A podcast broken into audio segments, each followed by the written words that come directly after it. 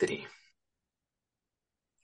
Здравствуйте, дорогие друзья. Ну, как говорится, у нас сегодня праздники в еврейском народе, и мы собрались с Равом Михаилом, так сказать, спросить, разобрать некоторые вопросы, которые интересуют народ, собственно говоря, и немножко придать определенному акценту тому, что все-таки что же у нас ханукальный праздник собой представляет. Рав Михаил, приветствую.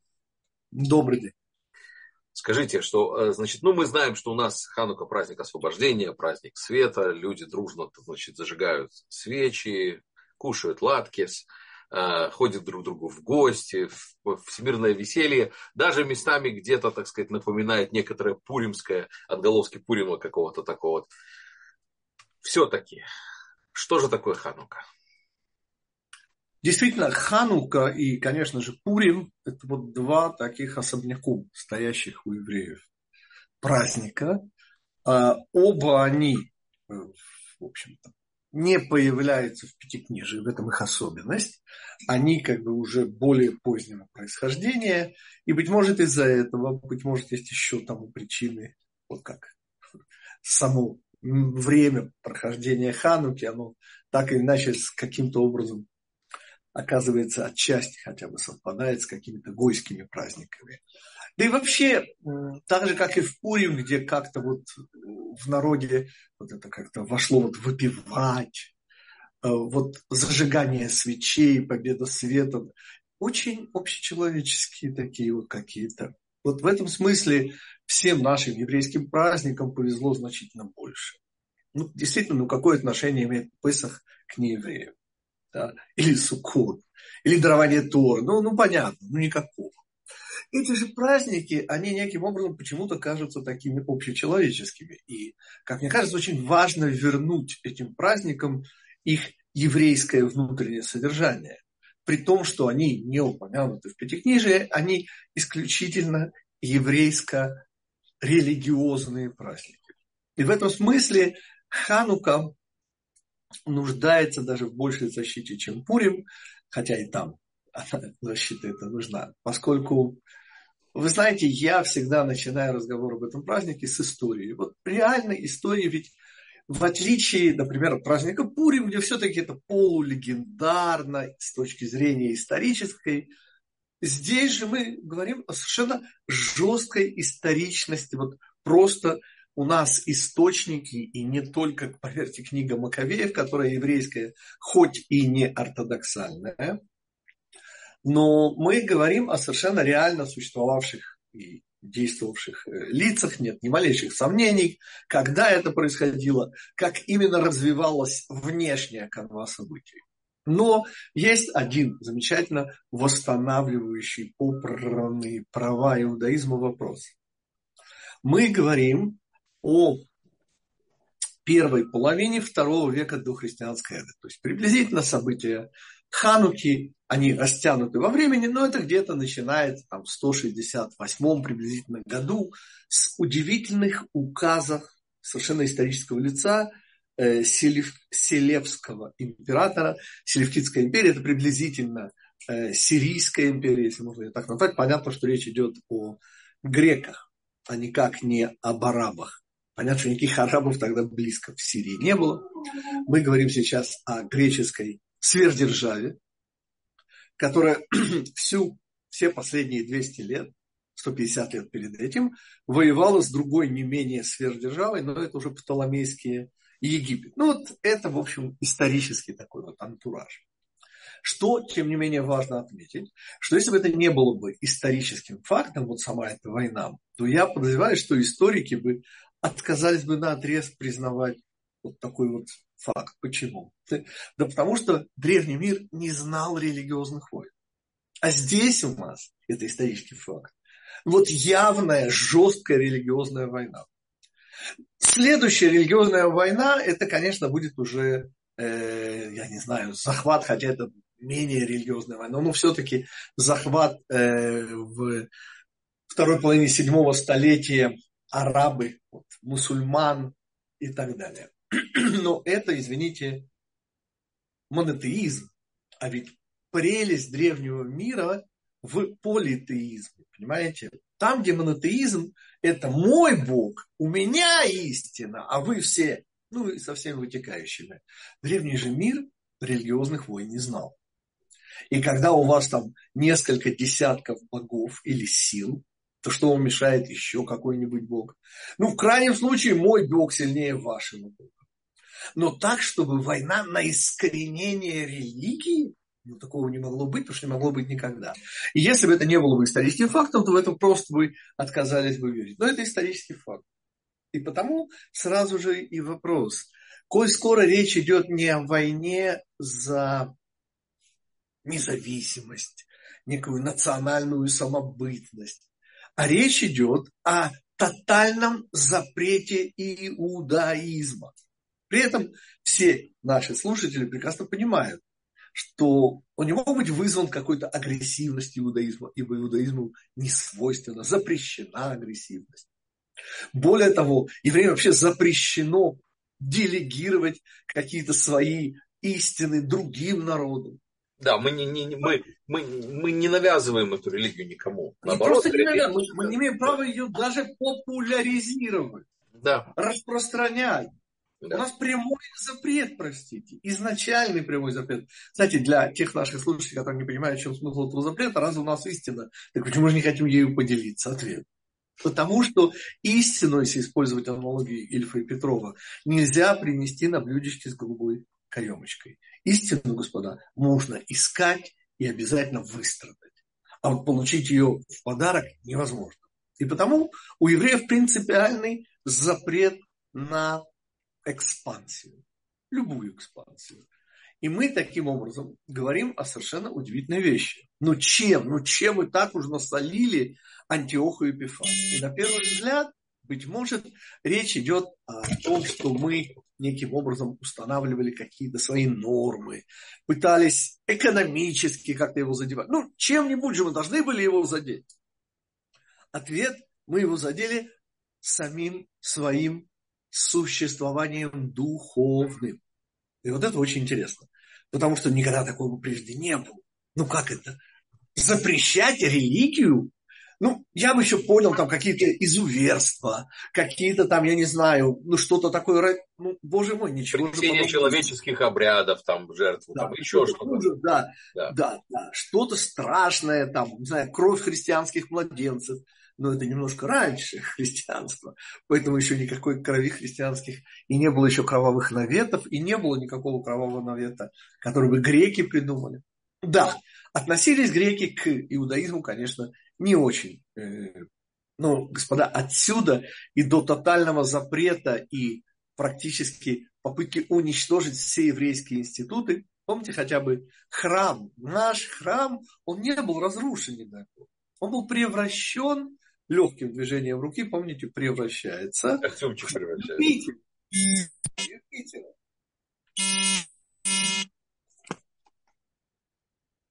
Прошу прощения, меня кто-то да. набирает.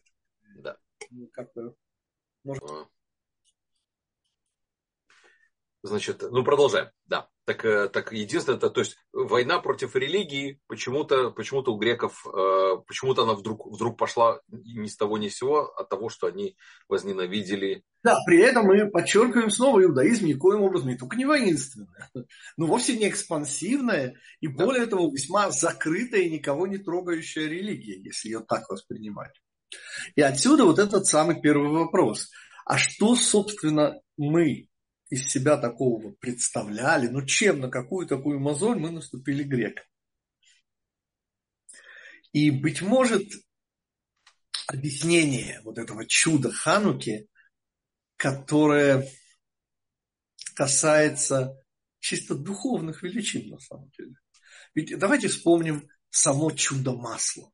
Что, собственно, произошло?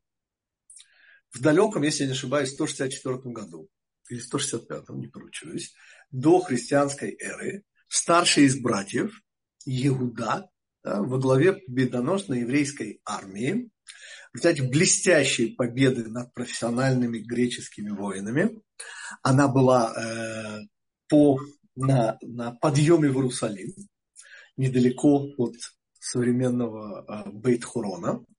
Это подъем в Иерусалим, кто знает, по дороге 443. И вот там, разбив на голову греческие профессиональные войска. Вот эта маленькая, но победоносная армия еврейских фанатиков, снова хочу подчеркнуть, фанатиков без всяких кавычек, господа. Потому что нормальные люди против сверхдержавы войну объявить и вести не могли.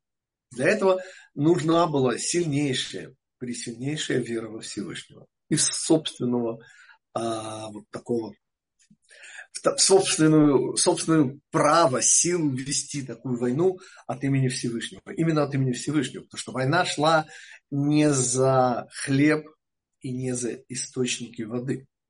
В конце концов, как вы знаете, греки не путают, например, с теми же персами, ну или, по крайней мере, с, э, с соратниками Амана, вовсе не пытались нас убить или изувечить. Они всего-то и хотели, чтобы мы перестали в кавычках выпендриваться, чтобы мы стали как все.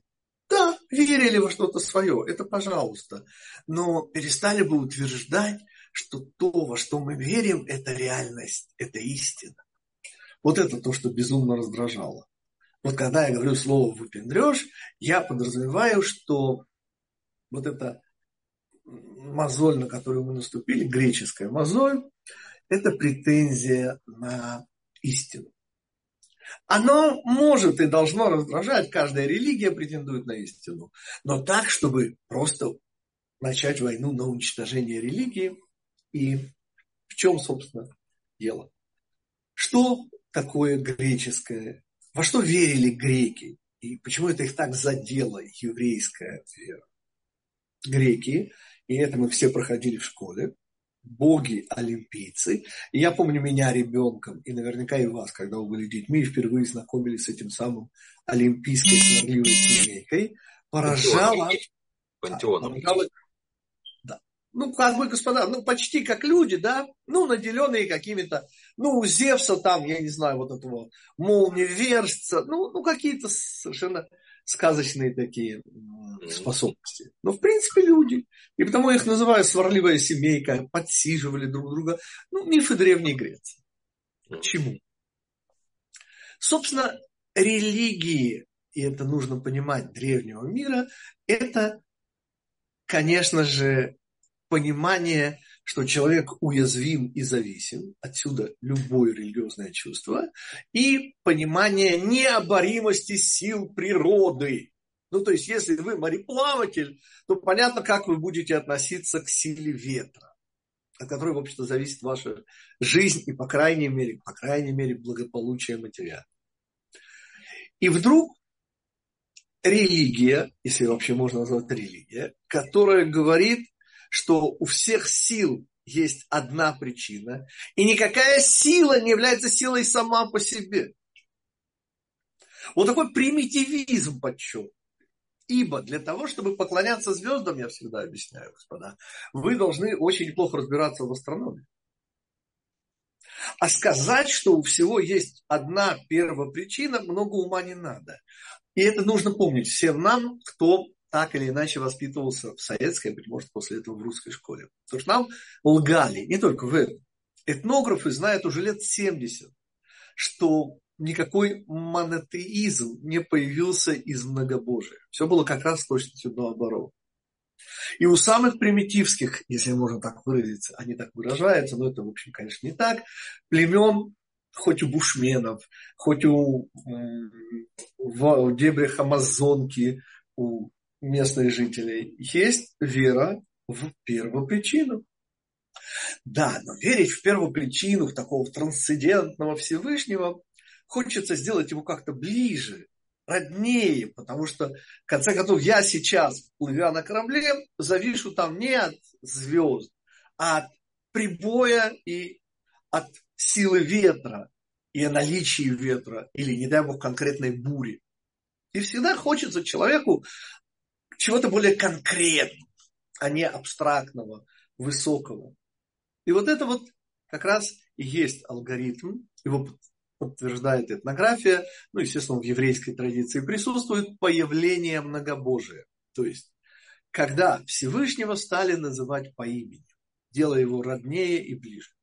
И в конечном итоге, когда мы говорим о греческой цивилизации, то мы говорим о удивительном развитом обществе, где множество сил, множество богов, которые находятся в сложных отношениях друг с другом, как и люди, и так далее, и так далее, и так далее. То есть это чисто материальная цивилизация. Конечно, с краплениями духовности, не без этого, но в общем материальная.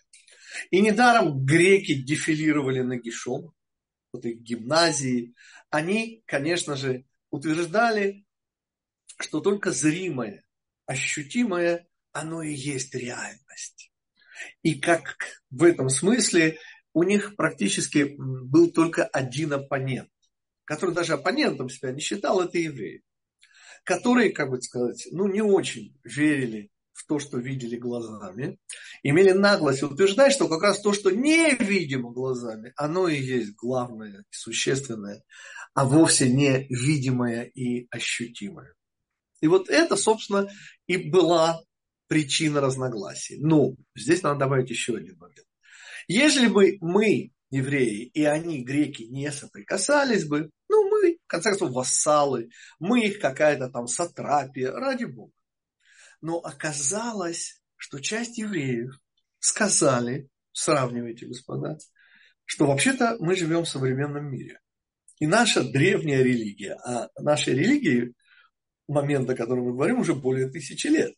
Она древнющая. А На тот момент. Да. На тот момент. И вокруг современный мир, современными технологиями. Очень знаком.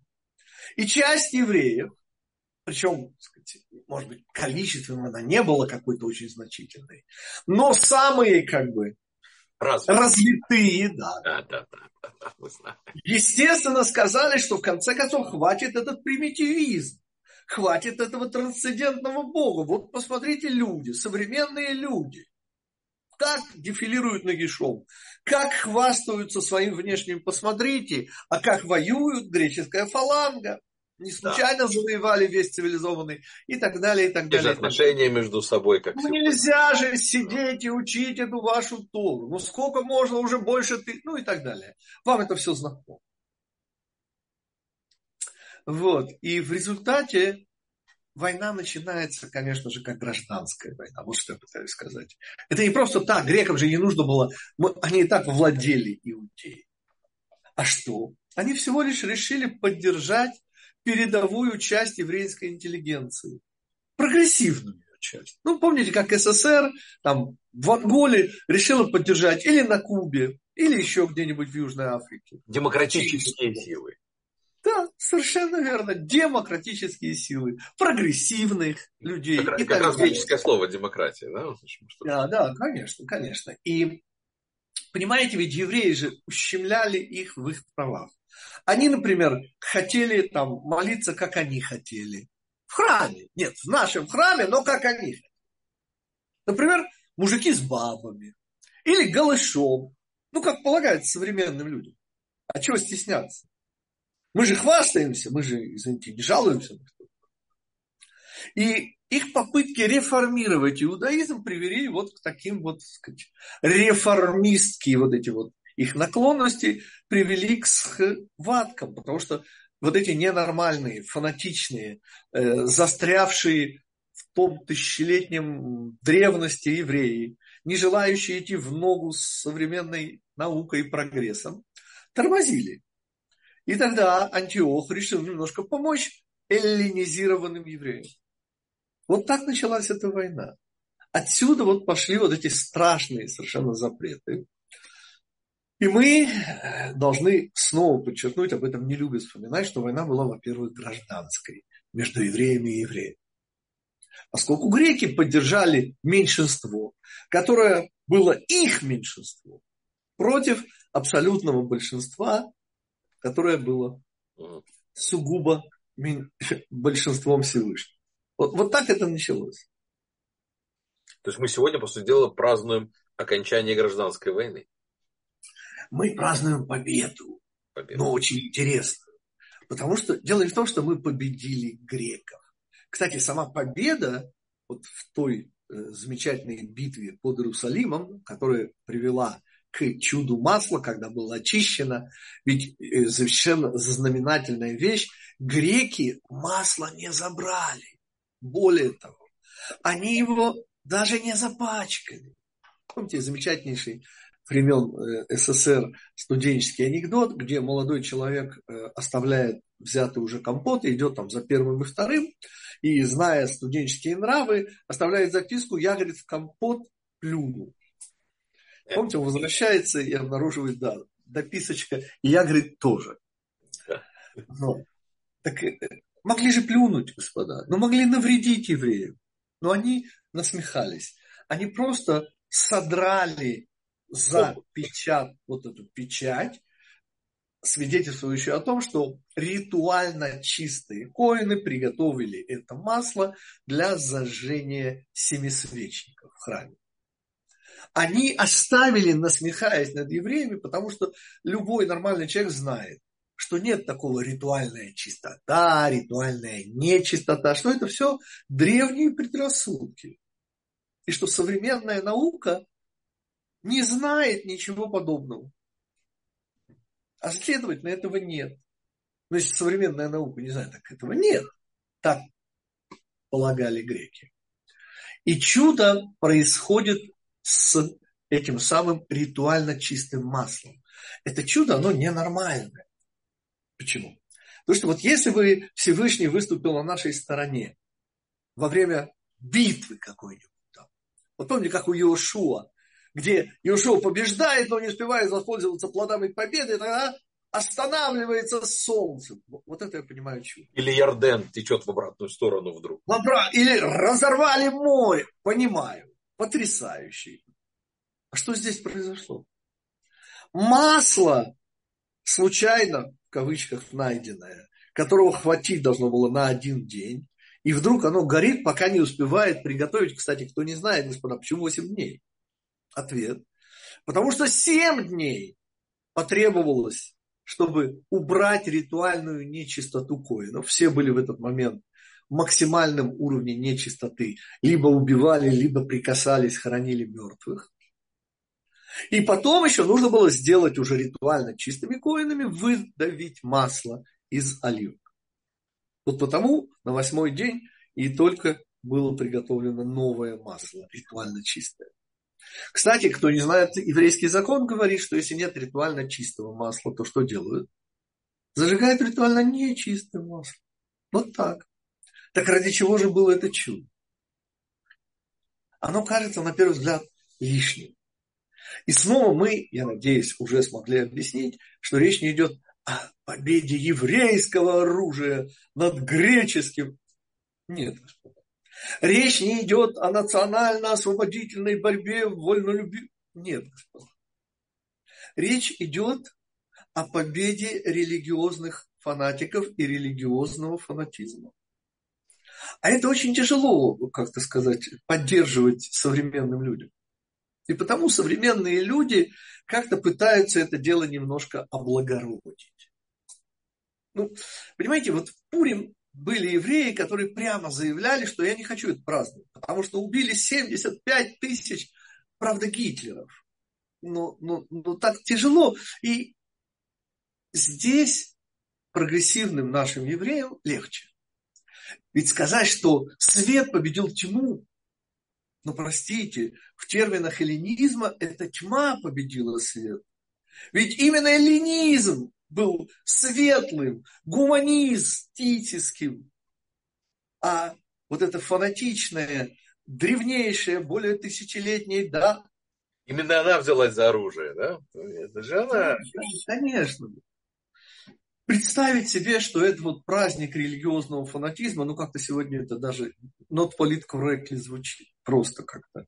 А тем не менее, все, кто зажигает сегодня свечи Хануки, отмечают победу Всевышнего и его детей над современностью, победу вечности над временностью. Потому как, господа, что такое современность? Ответ – временность. А кто такие современные люди? Ответ – временщики.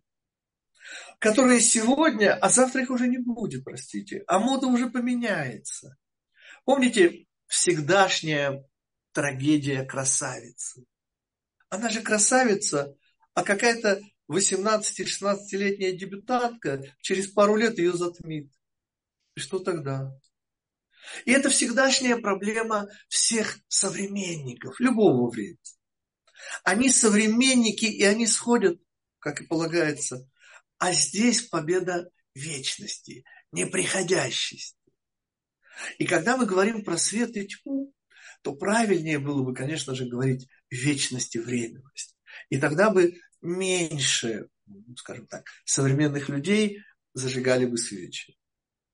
Почему меньше? Да потому что, понимаете, подписаться под победой света над тьмой готов практически каждый человек. А вот победа вечного над материальным, вот тут уже, господа, начинается серьезный вопрос. А за кого вы? Вы за духовное или за сугубо вы за футбол, баскетбол и плавание или вы за молитву? Это серьезный вопрос, господа. Они не обязательно должны, конечно, противоречить друг другу. Но согласитесь, что тот, кто был чемпионом мира, очень быстро перестанет им быть. И будет новый чемпион мира.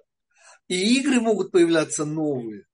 И они зависят. И баскетбол придумали в Канаде, извините, в конце 19 столетия. А до этого никто не слышал об этой игре.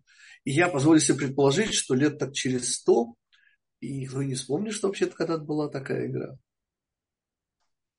И когда мы начинаем говорить о претензиях на вечность, ох, как мы наступаем на мозоли всем современным людям. О, вообще все вечное, оно настолько больно и обидно. Помните, когда Исав встречает Якова? Ведь как ему было больно и обидно. Он, который выбрал смерть, в смысле духовную смерть, который выбрал этот мир, и вдруг он видит, что у Якова который был вообще небожитель, небокоптитель, который вообще был не от мира сего. И вы посмотрите, какие у него жены. Не сравните с женами, простите, наши мамы, извините, и не будем плохих слов про жены Исава. Да? А 12 ветвей Израиля. Ну, 12 роль еще Бениамин ведь не родился, исполняла Дина. Господа, это же потряс... А кто с Исавом? Что за 400 вооруженных бандитов? Но как это обидно Исаву, помните советский фильм «Гараж»? Ты, говорит, за сколько родину пробовал? Говорит, нет, говорит, дешево, говорит, так больше никто не давал. Да Понимаете, ведь за материальные ценности, господа, когда вы кладете всю жизнь, и вдруг оказывается в конце жизни, что у какого-то ненормального еврея, который там молился и, и так между делом что-то там работал, и у него, оказывается, не меньше, чем у вас. Да, не больше, но и не меньше. Но у него еще, кроме того, целый мир, у него еще будущее. Это было так обидно эллинизированным, а также и, конечно, самим эллином. Тут же вопрос такой, сам факт борьбы между эллинизированными евреями и внутренней борьбой, он тоже ведь вечен. Ведь вопрос борьбы тогда и борьбы сейчас. Тех, тех селевкидов-то уже и нет, тех греков. Те греки уже мимикрировали до сегодняшних. Также римлян тех нет. А борьба внутри еврейского народа до сих пор продолжается. Потому что это вопрос изначальности. Это вопрос, а что первично, дух или материя? А что важнее, вечное или материальное? И вот эти два подхода, близнецы-братья, ведь кроме чего, почему они еще близнецы-братья, господа? Потому что это борьба внутри нас. А мы сами собой близнецы-братья. Это я хочу вечность. И это я каждые шесть часов хочу кушать. Это один и тот же я, это не два разных я. И вот эта борьба, она изначально, она внутри нас, и, конечно, всегда и снаружи. Потому что адептов материальных ценностей, да, живи сегодня, потому что кто знает, что будет завтра. Вот эта сиюминутность против стратегических вкладов, чьи плоды ты сейчас вообще не можешь увидеть. Помните сад? Почему Всевышний помещает первого человека в саду? Объясняют мудрецы. Сад, где произрастают плоды жизнедеятельности. Но плоды эти выше, они вне рамок. И ты работаешь, и ты не можешь увидеть плоды, потому что ты работаешь, иначе бы ты работал бы сам на себя. А так ты работаешь на то, что находится за уровнем твоего восприятия. И нужна вера. И вот это изначальная, конечно же, изначальная проблема. И праздник Хануки, он не случайно последний.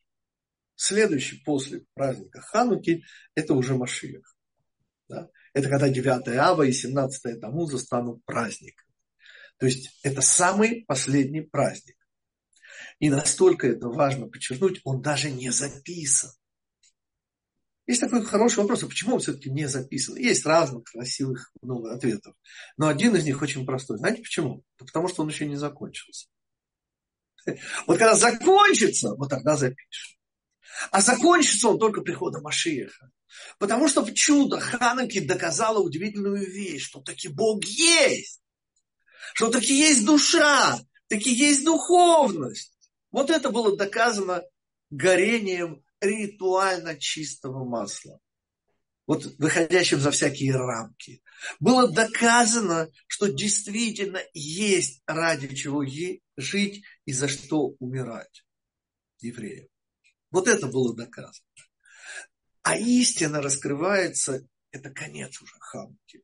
Потому, и этим, может быть, стоит подвести итог, господа, разве что еще какие-нибудь вопросы у вас в аварии будут. Мы говорим про корень воспитания.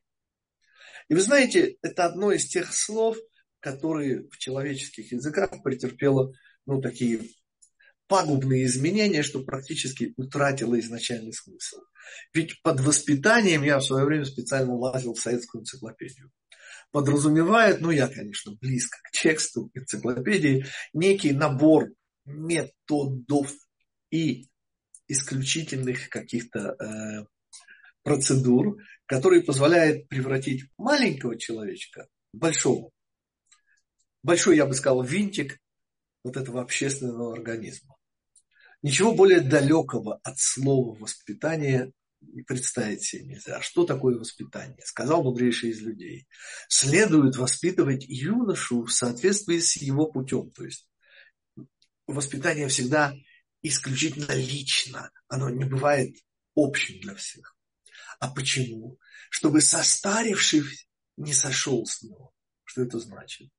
Чтобы человек продолжал воспитывать себя всю свою жизнь. Потому что жизнь – это, по сути, воспитание. Всевышний воспитатель с большой буквы. И человеческая жизнь – это когда Всевышний всеми доступными ему способами. А ему доступны не все способы, ибо у человека есть выбор. И потому нет принуждение в духовном. И Всевышний пытается всеми возможными способами вернуть нас на путь воспитания. Потому что сиюминутность – это забыть о том, что ты только трудно воспитуемый ребенок, даже не подросток, а именно ребенок. И сколько бы нам ни было лет, мы детки Всевышнего. И задача, которая стоит перед нами, это капельку-капельку взрослеть. А что такое взросление? Это когда мы предпочитаем сиюминутность. И помните, детки, которые, в этом смысл ребенка, его желание всегда сиюминутное. Ребенку бессмысленно говорить завтра.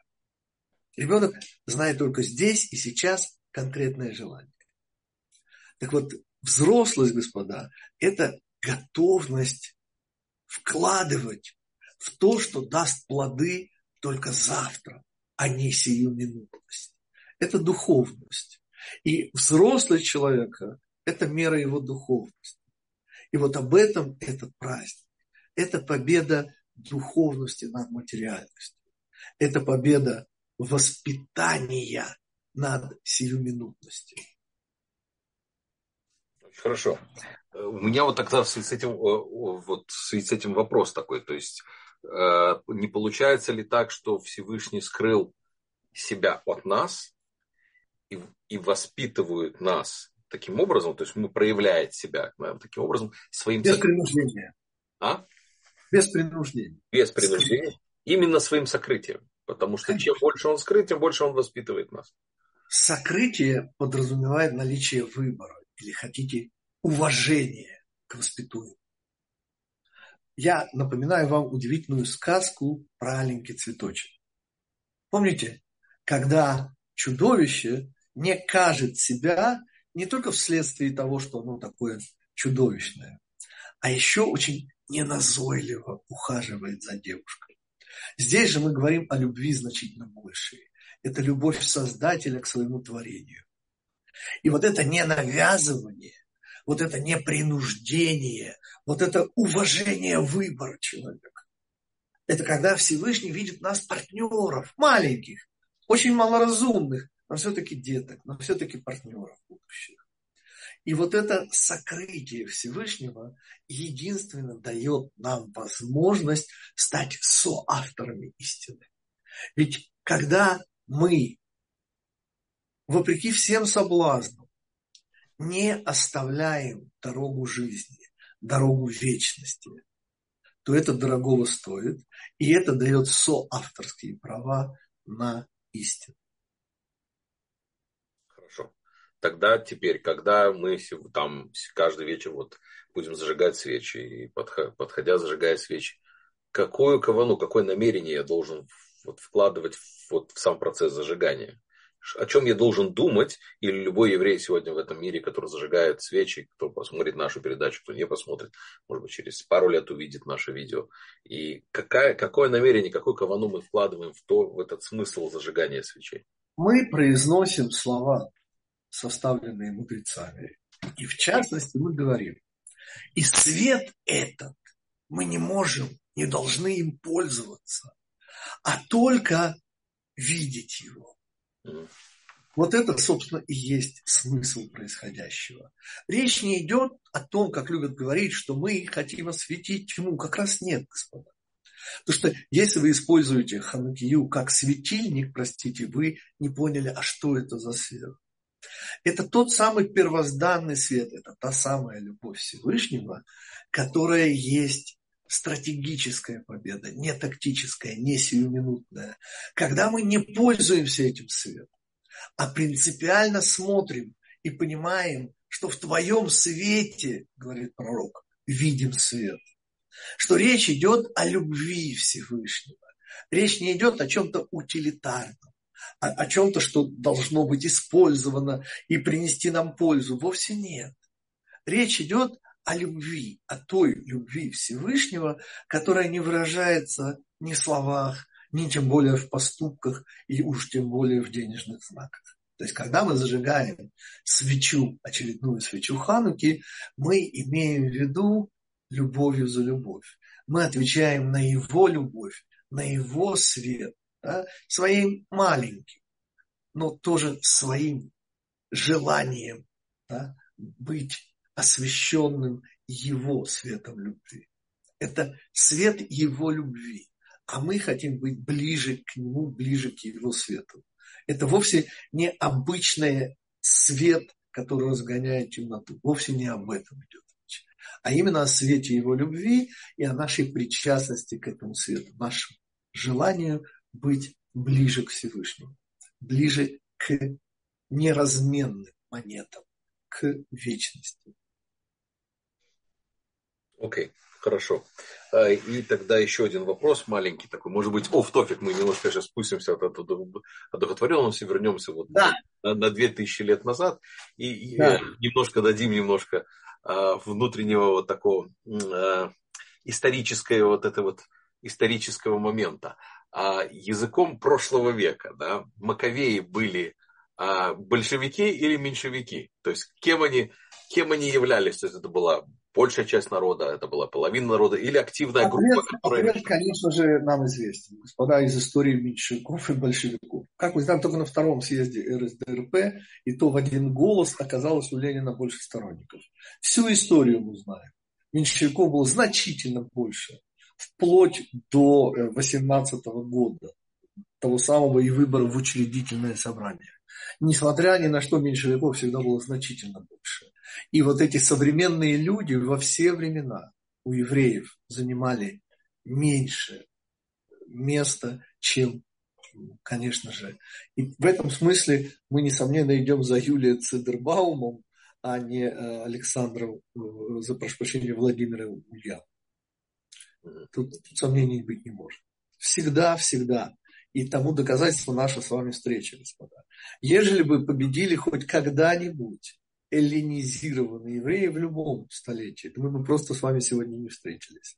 Сама наша встреча означает совершенно принципиальную позицию тех, кто благодаря этому стали нашими предками и не растворились в суете современности, а несли вот эту удивительную традицию и донесли ее до нас с вами.